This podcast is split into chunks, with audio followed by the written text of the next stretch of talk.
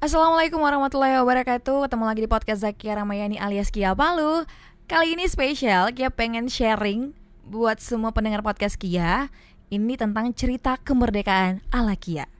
Jadi sebelumnya Kia pengen uh, cerita Tentang uh, berapa tahun Pengalaman Kia sebelum Kia terjun di dunia podcast.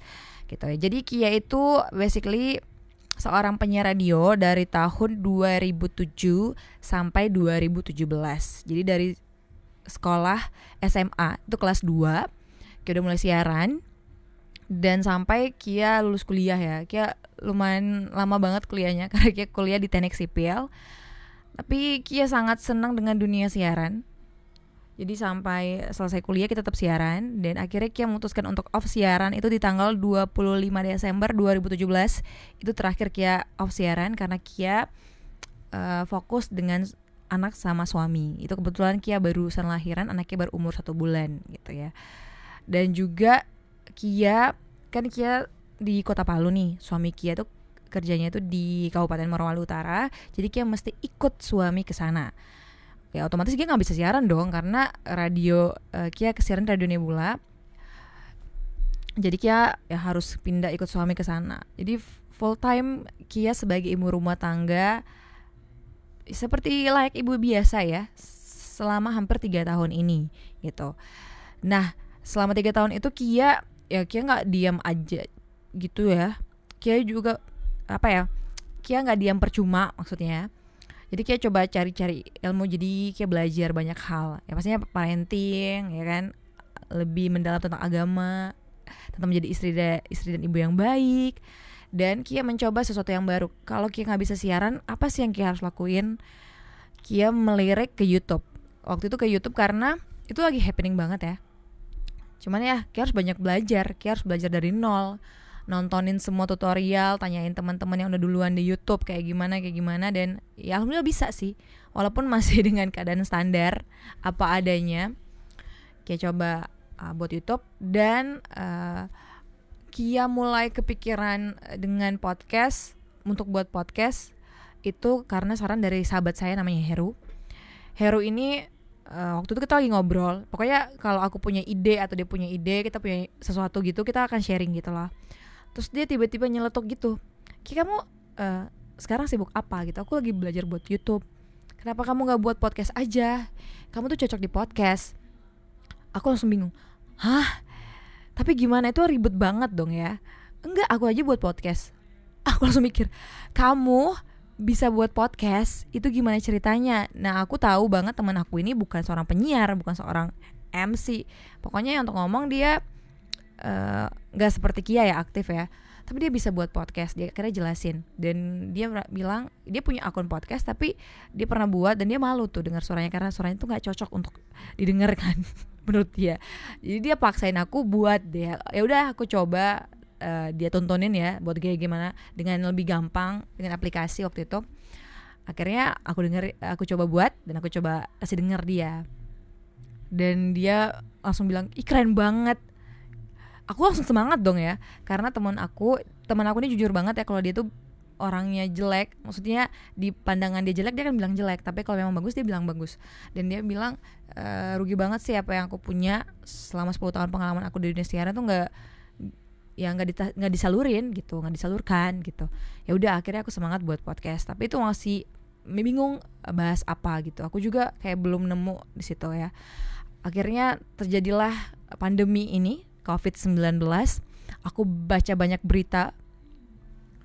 Dan apa ya aku jadi kayak kepikiran gitu loh. Banyak teman-teman yang anak-anak muda di usia kia itu kehilangan pekerjaannya. Dan juga banyak teman-teman yang uh, pengusaha muda teman-teman kia juga yang harus sangat terpaksa untuk merelakan beberapa karyawannya gitu. Mereka harus pecat karena keadaan kondisi perekonomian itu memang sangat-sangat sulit ya kan akhirnya kita coba cari tahu nih ke teman-teman um, kalian kondisinya kayak gimana? Jadi kita cari tahu teman-teman di Palu ya kan?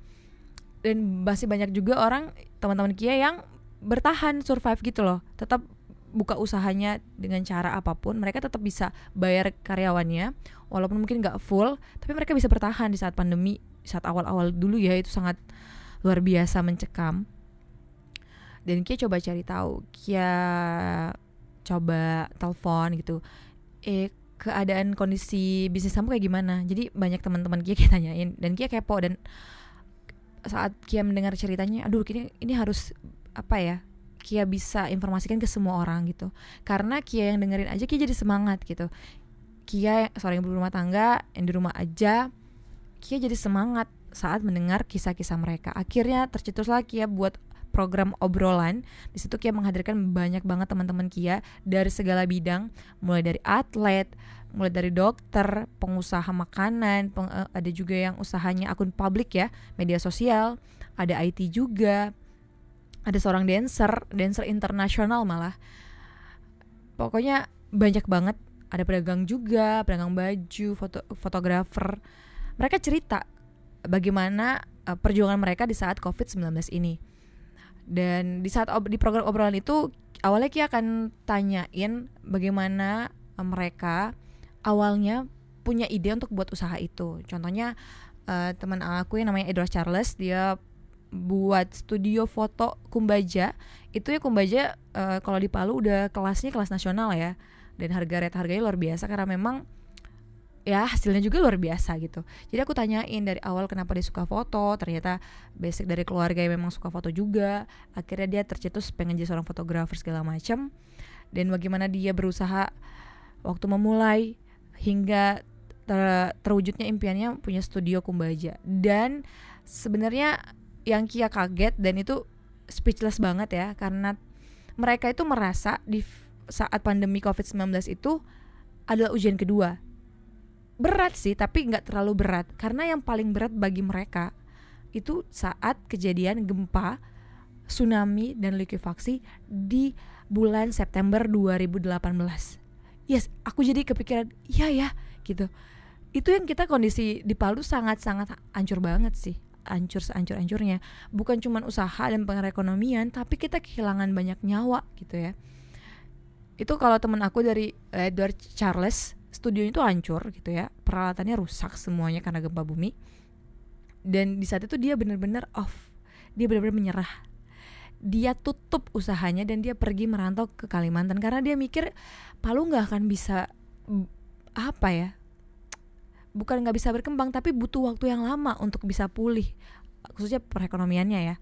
Tapi ternyata dia salah. Dia satu dua bulan aku nggak tahu sekitar satu dua bulan dan di sana akhirnya balik lagi ke Palu. Dia mencoba bangkit lagi ternyata mereka bisa bangkit lagi dengan segala kondisi dan keterbatasan yang ada. Jadi setelah saat uh, pandemi ini muncul lagi, ini menjadi ujian terberat mereka yang kedua. Tapi mereka udah prepare nih. Kayak temanku yang kumbaja ini dia udah punya trik khusus. Oke, okay, kalau memang kita nggak dapat job eh, uh, dapat job wedding karena memang fotografer paling utamanya wedding kan, prewed, terus saat nikahan gitu kan.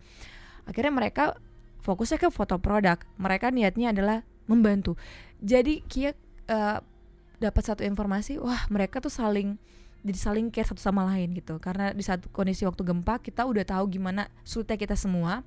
Di saat pandemi ini mereka para anak muda UMKM mereka saling bantu khususnya juga Charles. Jadi dia buat uh, foto produk dengan harga yang sangat-sangat murah untuk membantu uh, teman-teman UMKM menjual produknya di saat COVID-19 kayak gitu. Jadi memang itu sangat-sangat menginspirasi sih buat Kia. Jadi Kia tuangkan di podcast dan itu Kia harap teman-teman yang dengar ini bisa termotivasi dan, dan terinspirasi. Ada juga sih teman Kia yang punya uh, studio kecantikan punya apa ya dia kayak sulam alis sulam bibir gitu jadi di saat pandemi ini dia tetap um, kerja karyawan tetap kerja dan tidak ada satupun orang yang dipecat karena mereka udah uh, punya ujian berat di saat gempa lalu jadi di saat gempa bumi itu mereka lebih parah lagi studionya rusak hancur mereka nggak kerja satu dua bulan. Tapi di saat covid mereka jadi kayak kepikiran kita nggak bisa seperti gempa dulu kita off kita tetap harus survive. Ya melaksanakan dengan protokol kesehatan tadi. Dan ternyata di saat lebaran malah banyak banget orang yang datang sulam alis.